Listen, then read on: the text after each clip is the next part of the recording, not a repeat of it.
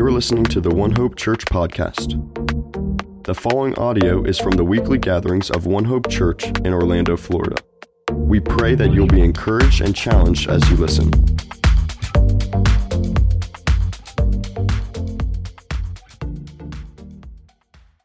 All right, happy Easter. One Hope it's good to be with you today. Uh, my name's Justin, Pastor. If you don't know me, it's good to be with you. It's good to see you. Um, Easter, one of the most important days of the year for the church calendar for all of history. Of course, we celebrate the death and the resurrection of Jesus Christ. And this is good news. This is the gospel message, right? But the historical fact of the resurrection, in my opinion, is not what is most astounding. It is the why of the death and resurrection. Why did Jesus die and rise. This is the best news. It's the why that really matters. It's the why that changes us. It's the why that motivates us. It's the why that we will experience for all eternity. And so I want to look at the why of the death and resurrection of Jesus today. And to do that, we're going to look at one of the most famous, one of the most well known stories Jesus ever told a story about what was lost being found, a story of, uh, of the Father's brokenness and rejoicing, a story of death and resurrection. So I invite you to uh, turn to Luke 15 in your Bibles or on your apps. You can go there. If you don't have a Bible, there's a Bible in the chair in front of you. You can open up to Luke 15. I think it's page 1059. Uh, and as you're doing that, let me pray for our time together and invite God to come and minister today to us. So, Father, we give you this time. I know everyone comes in here in a different place. They have different things going on in their hearts and in their lives. God, you know it all. You know every detail. You know who they are. And I pray today as we open up your word and we look at the most astounding, the most magnificent truth in all of creation, I pray that they would be touched by your love and by your Holy Spirit. So we give you this time, Lord. We ask you to be merciful, to be compassionate, to show us your love here and now with your people. We pray this all in your name, Jesus, and by your Spirit. Amen. Well, uh, the most famous story, uh, of course, is the story of the prodigal son, or I would probably call it the lost son. We might even say the lost two sons. And I'm not going to read the whole story, but I'll summarize it, and I want to just focus in on a couple key verses to make my point today. So, you all probably know the story. Now, Jesus is telling a series of three parables or three stories in this section of Luke, and he's making a point with each of them. This is the third of three stories. And of course, you know the story. There was a wealthy man, he had two sons, and the younger son comes to his father, and he says, Dad, I want my inheritance now. And if you're not familiar in that culture, this doesn't hit us so much today, but in that culture, to ask for your inheritance was a huge insult. It was to say, uh, Father, you're better off dead to me. Just give me uh, the money, give me the wealth, give me what's coming. And so, for whatever reason, probably out of kindness, the father says yes. He gives him his inheritance, and the younger son goes off in wild living. Okay, so he spends uh, all of his money, he's partying, and he eventually runs out of money. And not only that, it says, then a famine came.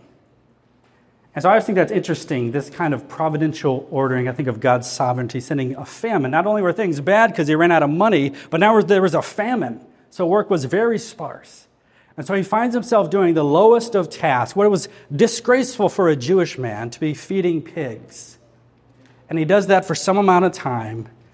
And then finally, he comes to his senses. And here's what we read in verse 17 of Luke 15. But when he came to himself, isn't that interesting language? When he came to realize where he was at. Not unlike when God in the garden pursues Adam and Eve after the fall, and he asks Adam, Where are you? Not because he doesn't know where Adam is, but because he wants Adam to look at himself and say, Where are you? You're trying to hide from an omnipotent, omniscient being. It's folly, it's foolish. So when he came to himself, he said, How many are how many of my father's hired servants have more than enough bread, and I perish with hunger? I will arise and go to my father, and I will say to him, Father, I have sinned against heaven and before you. I am no longer worthy to be called your son. Treat me as one of your hired servants.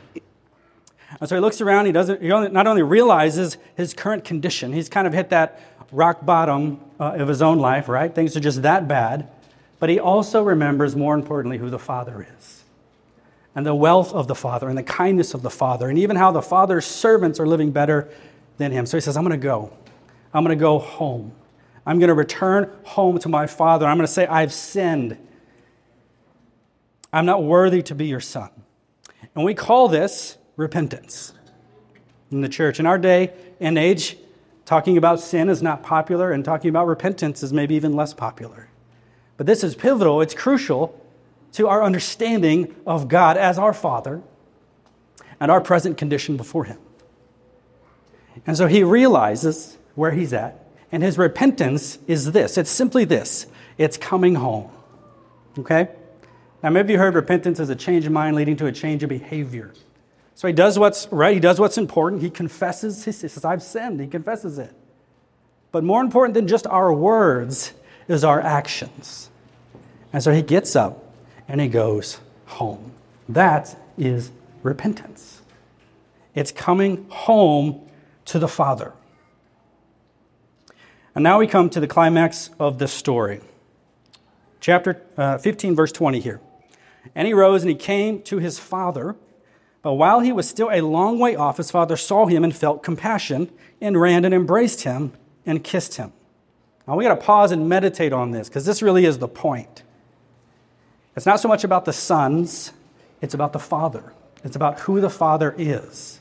And he does five things in these verses, real quick. The first thing we see is he sees him, meaning that the father was out looking for his son to come home.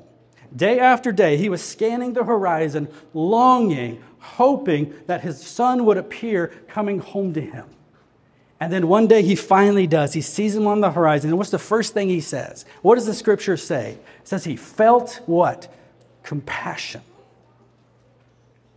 This word in the Greek, it's kind of a fun word to say, splanchnizomai, I can barely say it. It means this deep feeling of emotion of compassion, of affection. In fact, in sacrificial language, it literally means the entrails, the, the guts, the, the, the, part of you that just moves. And you've probably felt this in your life when you've seen something tragic happen or you've heard of something, a sad story. Your heart goes out to them. You're moved with compassion. So, this is an extremely important word. This compassion, this is what the Father feels towards his lost son. And this is what the Father God feels for you compassion, love. And it's the compassion of the Father, this love of the Father, that leads him to do the next three things. He runs to the Son, he embraces the Son, and he kisses the Son. Now, in that day, again, maybe you've heard, for an elder, for a patriarch to run was undignifying. It didn't happen. And Jesus is underscoring the, the, the, the, magnitude of the Father's compassion for his son coming home. So he runs towards him. He doesn't even let his son finish his repentance speech. He embraces him. He's kissing him, right? Verse 21, it says, The son said to him, Father, hold on, I have a speech prepared. I have sinned against heaven before you. I'm no longer to be worthy to be called your son. And before he can even finish, his father says to his servants, He says, Son, son, son, servants, bring quickly the best robe and put it on him. See, he covers his son with righteousness, with love. He put a ring on his hand, signifying the authority of the Father. So you have my authority back. And shoes on his feet. Bring a fattened calf and kill it, and let us eat and celebrate. For my son was dead, and he's alive again. He was lost and found. And they began to celebrate. We've got to let this sink in because this is the why of the death and the resurrection of Jesus. It is the love of God for you. It's the compassion of God for you. And my fear is, like myself, we become so familiar with this idea that it doesn't impact us, it doesn't awe us, it doesn't break us. We don't weep over this fact. We don't feel or experience the Father's love, God's love for you. But this is who God is. Let me prove it to you. Exodus 34, verses 6 and 7. Okay, Moses is talking to God, right? Actually, in Exodus 33, Moses says to God, Show me your glory. And God says something really interesting. He says, Okay, my goodness will pass before you. My goodness. This is what God equates to his glory. His goodness, the very thing that Satan attacks in the garden. Your father is not good, he's not loving. God says, My goodness, and I will proclaim my name.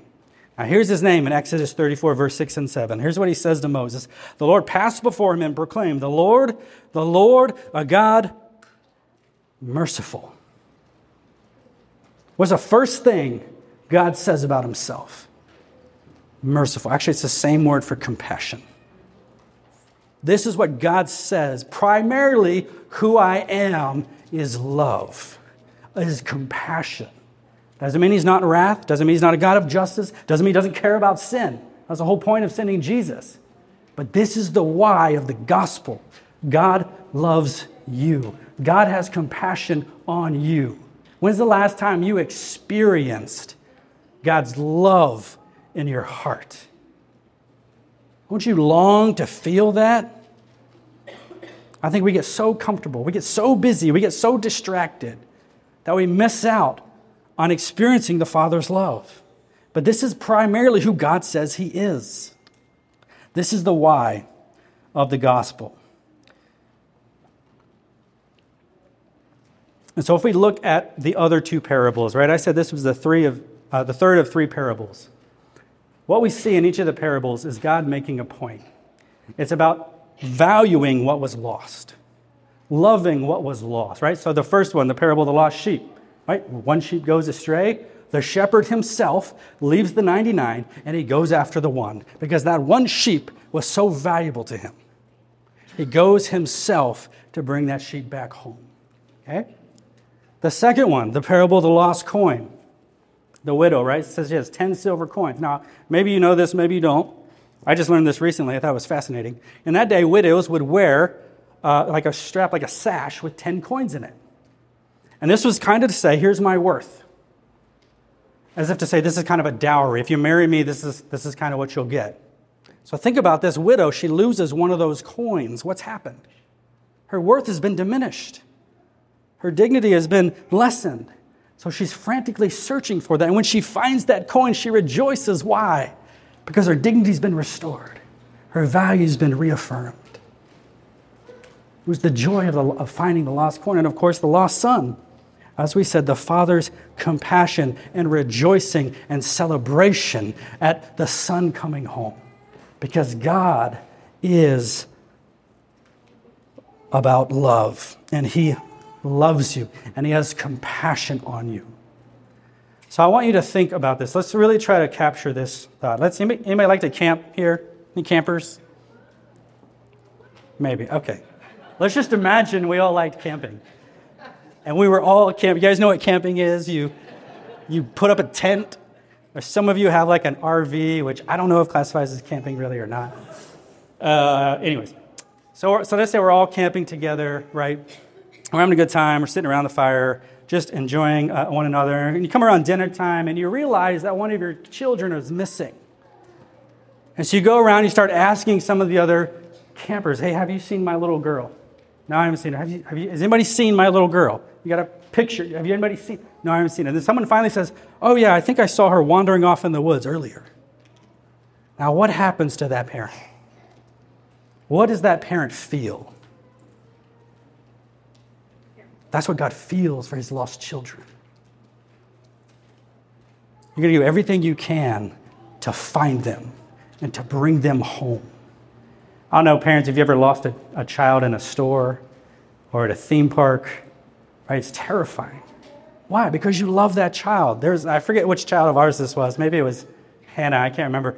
Uh, or maybe it was Abby. She's waving. It was me. Um, we were at our house before the one we're in, and there was a lake in the back.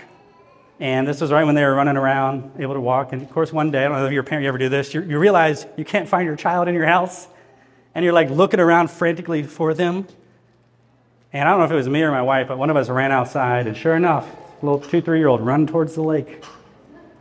What did you feel? What did I feel?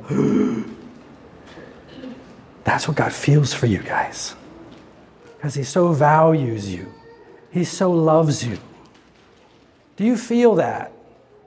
See, it's actually experiencing God's love for you that changes you. It's not just knowing it, it's just not just knowing the right Bible verses. It's feeling God's love wash over you in a powerful way. And everything else in your life gets turned down. This is the why of the gospel. This is what it's all about, right? But we already knew that. John 3 16 and 17 is what God already told us. For God so what? Loved the world. He loved the world that he gave his only son. This is the why. He loved the world. That whoever believes in him, trust in him for what? For forgiveness of sins. First, you got to do like the son and say, I've sinned. I've I made a mess of my life. I'm not satisfied. I'm not fulfilled. I'm searching for everything, but God, I'm ultimately searching for you. And repentance says, I'm coming home. And you receive the forgiveness for your sins. This is why Jesus died, right? We know this. He died to remove the barrier for us to come home. So, who believes in him, in Jesus, should not perish, but have eternal life. Okay, that means that one day there's consequences for the way we lived our life. Every one of us will stand before God one day and give an account for how we lived. So I don't know if you've ever, you know, judge other people for how they're living. Anybody ever do that? Certainly not. Maybe I'm the only one. Okay. Thank you. See, we're talking confession, repentance here. Come on, guys. I find it helpful. I don't know their heart, right? I don't know their heart, but I do know every one of us will give an account for how we lived. No, we don't want to believe that. Our culture doesn't want to believe that. Our world doesn't want to believe that. But it's true. Whoever believes in him will not perish but have eternal life. Verse 17 of John chapter 3 For God did not send his Son into the world to condemn it, but in order that the world might be saved, delivered through him.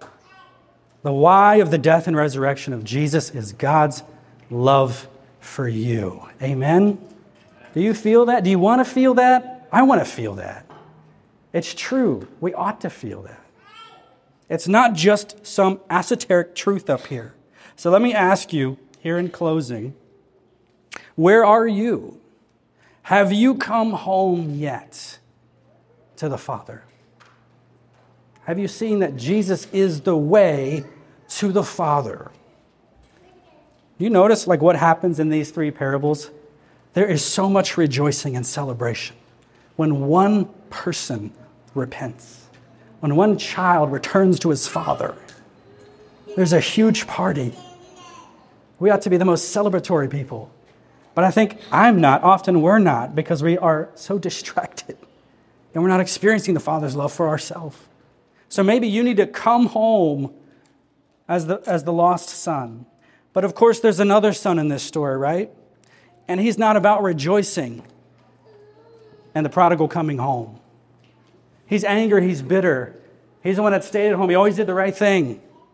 says, I was with you. I did everything I was supposed to do. And here's what God the Father says to him Son, you are always with me, and all that is mine is yours. You see, sometimes we forget that we're already home. And being present with God the Father is the greatest thing of all. Anybody fall into that?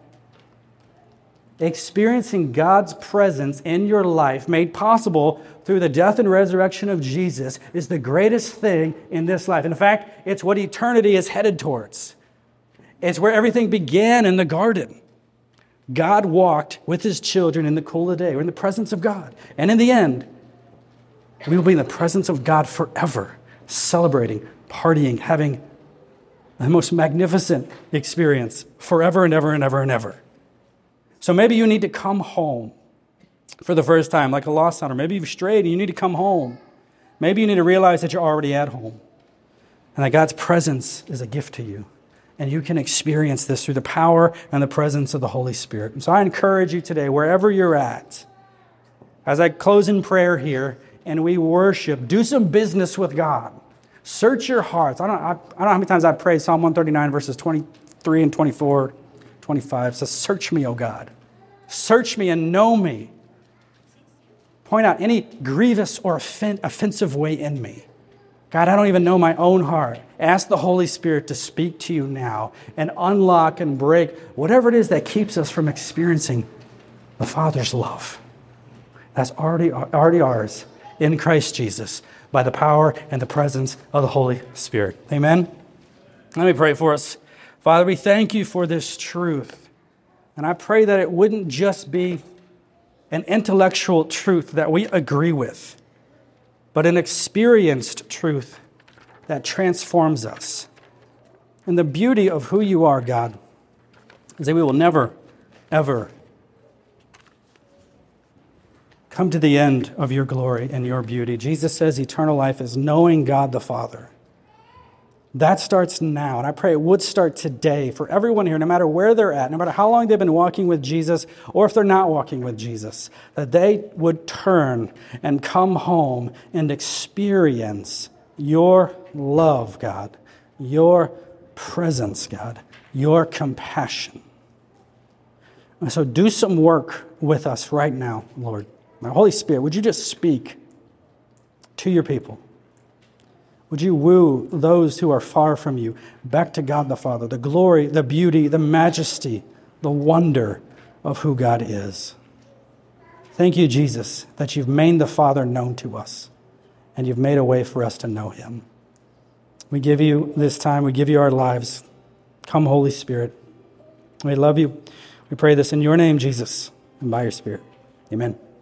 Thank you for listening to the One Hope Church podcast. We encourage you to share what you've heard in conversation with family, friends, classmates, and coworkers. To connect with us or learn more, visit wehaveonehope.com.